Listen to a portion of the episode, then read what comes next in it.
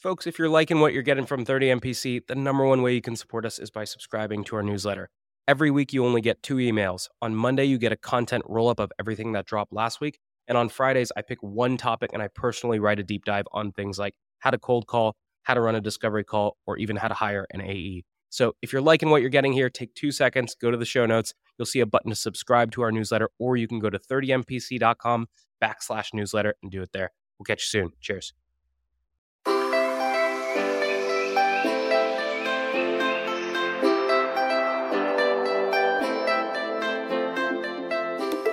Good morning, everybody, and welcome to this episode of 30 Minutes to President's Club. My name is Armand Farrokh. I'm here with my co host, Nick Cegelski. And today, we're talking about humbling disclaimers, accusation audits. We're talking to the one, the only Charles Muhlbauer of CB Insights. Nick, would it be absolutely ridiculous to ask you why people might listen to this episode? Well, I feel a little awkward saying this, Armand, but this has been hands down the most impactful episode for me, both from a discovery and a negotiation perspective. Three, two, one. Please don't hurt us, guys. Today's tip to optimize your sales day is brought to you by Boomerang. If you get an email and the action required on that email is going to take you less than two minutes to do, do it on the spot. It's not worth adding it to your to do list, having to look at the item, remember what you need to do. That's going to take you more than two minutes anyway, so do it on the spot, get it off your plate. Now, we documented our best templates and tips to help you optimize your sales day with our friends at Boomerang, and you can get that documentation for free at the link in the show notes. Today's deal acceleration cheat code is brought to you by Pipedrive, which is a CRM built by sellers for sellers. The best way to drive your pipeline forward is to every single day pull up a list of all of your open opportunities and look at each opportunity by stage and think, what can I do today that will increase my likelihood of winning this deal? That's how you keep your ops moving forward in between meetings that you have on the calendar. Now, we documented five cheat codes that can help you cut your sales cycle in half with Pipedrive. There's a link in the show notes to steal them. Today's tip to optimize your sales day is brought to you by Boomerang. Obsessive checking of your inbox is a total waste of time and brain power. Instead, commit to checking your inbox and responding to email at set times throughout the day. I'm a fan of Boomerang's pause inbox function to keep myself from getting distracted by my inbox. Now, we documented our best templates and tools to help you optimize your sales day with our friends at Boomerang, and you can get that for free at the link in the show notes.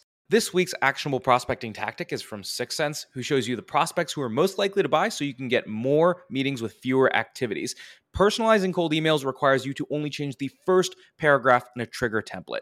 All you have to do is tie the research to the problem you solve in paragraph one, and then switch that out while you leave paragraphs two and three, your solution and call to action, exactly the same.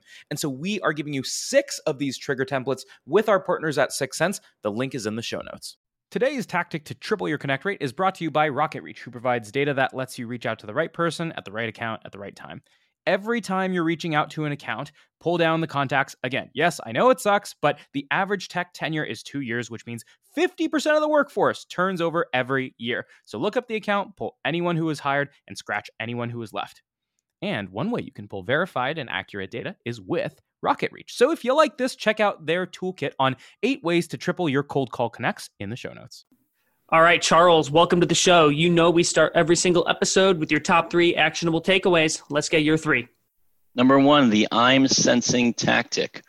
The idea here is to get to the truth of a prospect when you're sensing that something is off. That would sound something like, Bob, I'm getting the sense you're not seeing enough value from our offering. Is that fair to say? Nice. What's number two?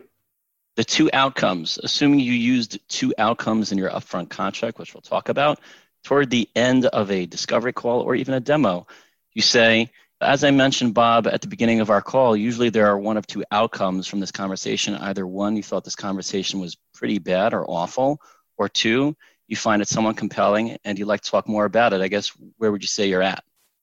Cool. Finish us off. What's number three? The scale, which is getting to the truth at the end of a demo specifically, and that would look something like so on a scale of one to 10, Bob, one being this is the most useless product you've ever seen, to 10 being, oh my gosh, why didn't I have this six months ago? Guess where would you say you guys are at? So let me get this, Charles. What I'm sensing is a real big tendency to look at the transparency sale and get to the truth as quickly as possible. And my question for you is what are some signals that you can point out from your customers that tell you something seems a little bit off here and I might want to just blatantly call it out? It really is an intuition, but a lot of times you'll get a sense from a, prospect saying, you know, this has been really helpful. That's a key trigger, if you will or you want to bring this back to the team and kind of circle back or before i see a demo even i just want to kind of bring this to the team maybe you can send me some over some pdfs or presentations or what have you so i can discuss it and then get back to you when stuff like that happens it's kind of like a small red flag where i'm sensing based on the reaction i know i would normally get from a prospect that's actually really interested i would know when something is off and when something is off I might even start saying, you know, Bob, totally understand where you're coming from. I get you want to circle back with your team. Can I ask you maybe a, a question off the record? Asking for permission to ask a question, which nobody says no to, and then following up with, I'm getting the sense maybe that you're not fully sold on our conversation. I could be wrong. Where do you think I fell short? So those would be the triggers. So, what do you do when the guy comes in hot and he's like, Yeah, man, this thing is awful? How do you respond to that? Well, that's actually a great thing because one, I want to know how he really feels about it. And two, once I get a sense of how the prospect actually feels, it many times is the beginning of a real conversation because I can get a sense of, oh, sounds like you were expecting to see something that you didn't see. I'm curious what you think that was. A lot of times the AE might explain something incorrectly or frame something incorrectly that will cause the prospect to do that as well. But a lot of times that's also the beginning of a conversation where something begins to be clarified and the prospect says, Oh, you can't help me with this, but you might be able to help me with that. And that's a lot of times where the real selling starts. So the way that you phrase that too is you said, here's what I'm sensing, and you almost put it on yourself where you're like, is there somewhere that I messed up or did some, is there somewhere that where we missed the mark? Is that on purpose or do you just like, is that just like your shtick? that's two things. One, it could be three things. One, it could be just me. Two, it gets rid of uh, head trash or what a lot of salespeople call self-limiting records, right? So they're afraid to ask a question because they're not really sure how to ask it. So what they're really doing is they're taking their head trash, if you will, and they're transferring it over to the prospect so that the prospect kind of feels bad for you in a way, but in a very healthy way, not like I really feel bad for you, you need some help but in a way where they're saying, Armand, no, that's okay. That's a normal question. I totally understand where you're coming from. I could see why you asked that. So it's kind of like preparing me, the salesperson, as well as the prospect for something that I might not be so comfortable with. And that gives them the chance to want to save me and also, therefore, be more honest with me. Charles, I feel like a lot of what you're doing is you're breaking down this buyer seller dance that a lot of people are used to, where the buyer's got their guard up, but the seller does too, because the seller doesn't want to get hurt by asking the tough question where the customer says, Yeah, I'm actually not going to sign this contract, or I haven't seen value. And so you're breaking down the walls where both people are vulnerable in the sense that you're having a real, transparent conversation what else are you doing to break that down as quickly as possible? That's actually a very good way of explaining it to create an environment of vulnerability. Another way we try and do that is by incorporating what is called a humbling disclaimer, which comes directly from the book Question Based Selling. I wish I created that on my own, but we love, love, love using humbling disclaimers to continue to break down the buyer seller dance a humbling disclaimer can look like anything like Armand, I might be crazy for asking this question, but when you say that you have a problem with X, I was wondering how that affects Y. And you can also end, finish the question with another disclaimer, which is kind of looks something like, I'm just really looking to understand how you operate. And people respond to it you're expressing that you're vulnerable. I actually had a salesperson say, he says to prospects, you know, I was brought up as a child not to assume anything, but it sounds like what you're saying is X. Did I get that wrong? And it's wild. There's another salesperson that I speak with that is very uncomfortable talking about budget. And this whole time, he'd hold it in and he would hold it in and he wouldn't be able to communicate it well. It wouldn't be natural. It would sound awkward. So, what he now does that kind of frees himself, it's, uh, as, as he says, Nick, this is probably the most uncomfortable part of the conversation for me. But with that said, what it sounds like the best next thing to do is talk about pricing. Would that be okay? And it makes them feel comfortable and free and vulnerable. Sometimes the prospects will say, I totally get it. Don't worry about it. We have that too. And you can kind of connect in a way where you become closer, build a quote unquote relationship where they're just more honest with you. So, one thing I'm curious about is when you meet a new prospect for the first time. Maybe you've got an inbound lead and they know that they're going to be talking with a salesperson. And they're going into this, they have no idea what to expect. They could be talking to a great salesperson like Nick or, you know, maybe someone Armand's caliber. and so, how do you differentiate yourself right up front so that they're ready to have a real conversation with you? We all know about the upfront contract I think there are two parts to the upfront contract that we don't have to go into in detail, but we like to take the upfront contract and split it out into maybe three or four different up, mini upfront contracts where it's the obvious one you have a hard stop? Everybody knows that. And then the second one is naturally you'll have a lot of questions for me about what we do and how we might be able to help you. I don't know if we can or not and I'm probably going to have a ton of questions for you just to make sure that we are a fit. Not everybody is a fit for what we do. Would that be okay also? Right. So it's like a mini part, also kind of asking for permission, right? It's all about asking for permission. And then the third part is what I mentioned earlier, which is the two outcomes. And Armand, you know, of course, this may be obvious, but they're one of two outcomes from this call. We like to make a joke about it. So we like to give extremes also as part of it. We'll give two extremes. One is you really hate what we have to say, and two is you're going to fall off your seat. So that those are the one the two outcomes from this call. Does that sound okay with you? And a lot of people get a laugh when you take a question, whether it's the scale or the two outcomes or any of these things, and you put the extreme level on it. People are not used to being spoken to like that, and they get a kick out of it. It reduces resistance. And when you get a prospect to laugh, I mean, that just makes you feel way more comfortable. So, those I'd say are things that help differentiate.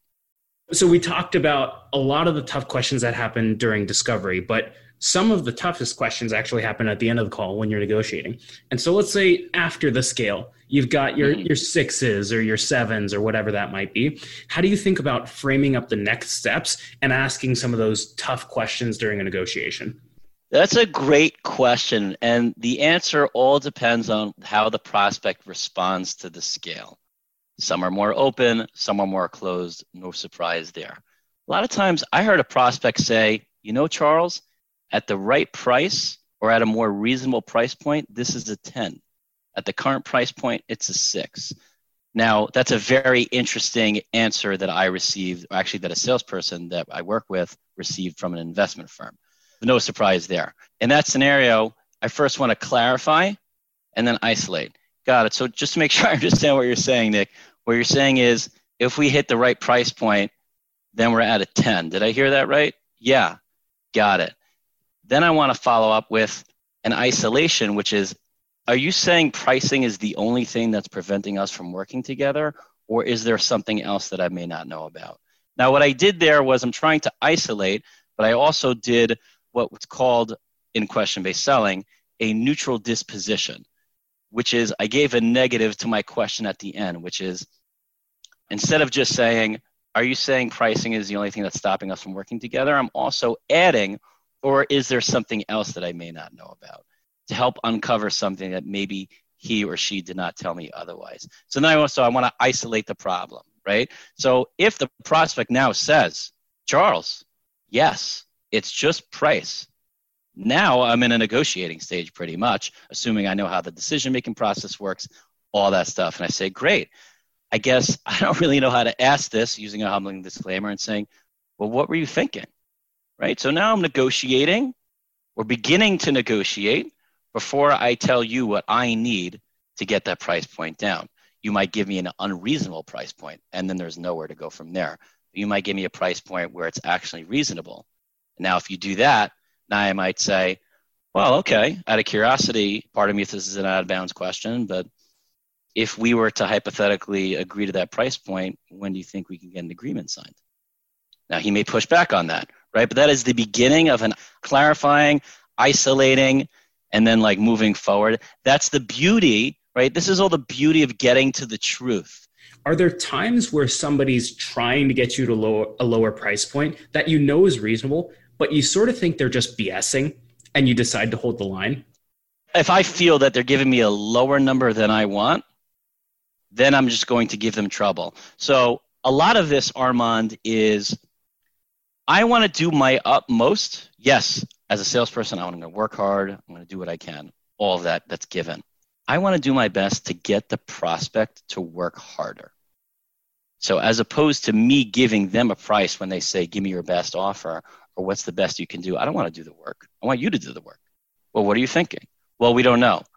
Well, Bob, I'd love to help you. Nick, I'd love to help you, but if you don't know, I'm going to go to my boss. My boss is going to say, What happened with Nick? I'll say, Nick told me to give us his best offer. And my boss is going to say, Charles, I can't help you. Right? I'm the middleman as the salesperson. I'm the middleman. So at a certain point during the negotiation stage, I kind of want to come across as helpless, almost like I don't have any power. So, Charles, what you're doing again is you're breaking down the walls the customer trusts you they want to help you you're this salesperson who feels awkward asking questions and they're like no no man you're good let me help you out. And so i want to keep this on the idea of negotiation around timing because you do some interesting things where once you've gotten that customer to feel like they trust you you'll almost ask them to coach you through certain things where it's like hey armand i you know i was supposed to hear from you or somebody on the team. Can you talk a little bit about how you get them to coach you through the deal once you've passed a certain point so a lot of times, let's say we sent out an agreement, right? And they said we're going to have it by this date. And the date has passed or something like that. So I'll send an email I'll say, hey, Armand, you know, and this is the truth, right? We have meetings with our sales managers or CFOs or whatever, VP of sales. Hey, Armand, can I ask you for some advice? I'm having a meeting with my CFO tomorrow he was expecting the agreement to come back last week or yesterday. I'd rather be more accurate than optimistic. What do you think I should tell him? So you're letting them do the work for you. I am helpless at this point. Oh, we had Josh Braun on the other day, and he was like, Well, let me just take a step back here. You got John Barrows, you got Richard Harris, and then you got this middle aged Jewish guy with a receding hairline. Why in the world would you work with someone like me? and, you, and you get them to start coming forward. And one of the questions that we love to ask is, got it, Armand, based on what you told me, and again, there is such a thing. Yes, humbling disclaimers, you could probably use them too many times. That's totally fine. I'd rather use them too many times than not at all, right? So I might be like, Armand, you mentioned you're looking to fix this problem, assuming I was lucky enough for you to admit to a problem, right? A lot of people don't even do that. It's in the separate conversation. But if you if I'm lucky enough for you to admit to a problem or to hint to admitting to a problem, I might say, Armand, I'm not sure how to ask this, but is it fair to say that you've exhausted all internal resources to fix this on your own? Now you might say, no, we haven't. I, as a salesperson, if I'm pretty confident and experienced, I might just push you away and say, well, why don't you just do that first? Right? Why are you looking at someone like us? This is an example of me like pushing you away. That's kind of like at the end, me getting you emotional. There was a time where I said on a call where I said, Nick, sometimes you'll come across a prospect where they'll say, Nick, most of the time, right? Especially with Josh Braun. Josh Braun, who's fantastic. We'll talk about like most prospects don't care, they, they don't think they need help. They're fine, they're happy, which is great. And a lot of times you'll talk to a prospect and the prospect will say, Nick, we're cool. We're fine. What you do is nice, but we're okay. And then and this Armand probably goes back to the a negative assumption, right? A negative assumption recap. This is where, in this specific scenario, this is where the negative assumption recap would come in. And I'd say something like, Armand, correct me if I'm wrong. I could be crazy. But what I'm hearing you say is, Charles, the tone matters and the way I say it matters. I could be wrong in saying this, but what I think you're saying is, Charles, we are so good at X, Y, and Z that there's really no room for improvement. Am I getting that right? Usually they'll push back and they'll say, well, no, right? That's not, of course, there's always room for improvement. And then I'll say, ah, got it. Then what I'm guessing is you probably just don't believe that we can help you, right? So I'm putting everything on you, right? and I had that sale a long time ago with a private debt fund, and he came across. He's like, well, yeah, I don't believe you can help me. I don't believe it. So I said, well, if I were to be able to prove you wrong, do you think it would make sense to speak further? Like, I'm not doing anything. All I'm doing is asking questions. I'm not selling. I'm not pushing. I'm not pitching. I'm just like, it sounds like you're amazing. Now, if a prospect says, yeah, we are amazing, we don't need you, I'd be like, great, sounds like we're not a fit. Do you know anybody else that this might be more relevant for? Right? It's just much more fun.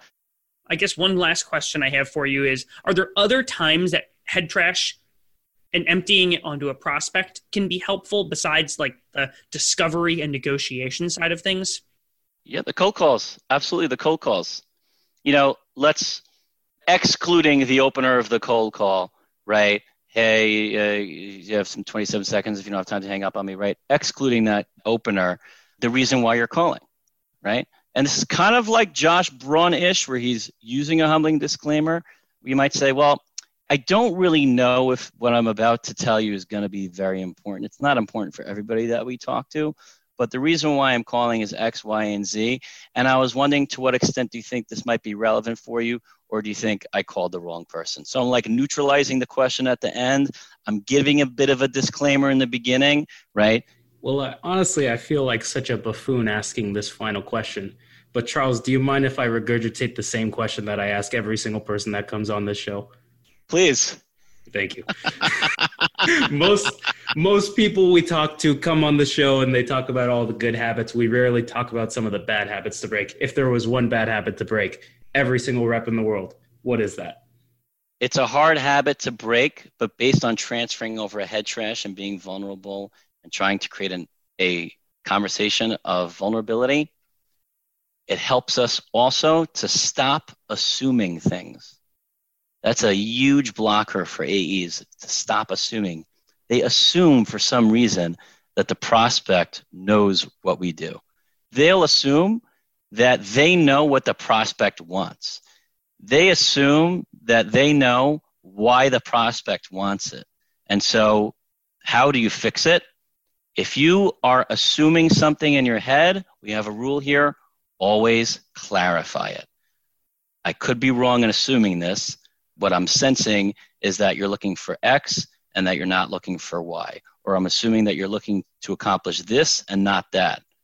And most of the time, not most, I don't have any data on this, a good portion of the time, you are wrong about your assumption and they clarify that for you. And so the best way to get rid of the assumption is to use clarification questions. Clarification questions are one of the most underutilized tools in a sales conversation. There it is. And do you have anything to plug with the audience before we jump off? Nothing to plug really. If you want to hit me up, Charles Muhlbauer on LinkedIn. And if you want to check out some cool information on startup disruption, you can check out CB Insights. Let's do it. All right, everybody, follow Charles, check out CB Insights, and check out a 60 second recap email coming up soon. Cheers.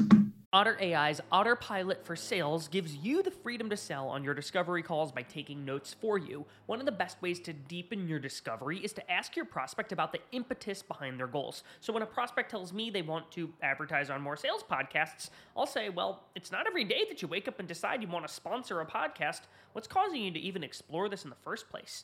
Now, we put together the ultimate discovery checklist with our friends at Otter AI, which you can get for free at the link in the show notes.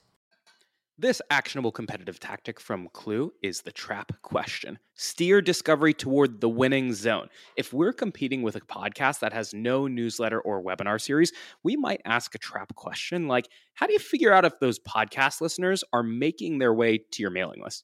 And when you're in a head to head, there's no better way to prepare for your next competitive battle than with our trap questions and battle card templates from our friends at Klue. The link's in the show notes. Today's prospecting tip is brought to you by Woodpecker. When you're sending a sales email, you generally want to avoid putting punctuation in the subject line. If you've got an exclamation point, it makes it seem like you're shouting at them, look at this amazing offer. And a question mark just smells salesy. So avoid punctuation. Now, if you want to steal my full sales cadence from my friends at Woodpecker, there's a link in the show notes for you to go get it and try it for free. Your top four takeaways from this episode with Charles Muhlbauer. Number one, the humbling disclaimer. Put it on yourself. Say, hey, I feel a bit crazy asking this question, but would it be absolutely insane to suggest X, right? Reverse psychology. Number two, use the scale at the end of your disco. You can say, hey, is this a one, meaning it's the worst thing you've ever seen in your life, or is this a 10 out of 10? Number three, you got to take the head trash out on your calls. The more you try to hide your emotions and your prospects' emotions, the less often you're going to get to the truth. And then number four, when you're in a negotiation, clarify the problem, isolate it, and then address it afterwards. Nick, how can people help us out here? So I keep seeing people mention the show on LinkedIn and we're not connected with them. Like I've had a lot of people reach out to me and want to connect with me, and I don't know, maybe people feel awkward doing it. I'm we're not that scary, but if you liked today's show and you aren't connected with me or Armand on LinkedIn, send us a LinkedIn notification and include a humbling disclaimer in your connection request. See you guys next week.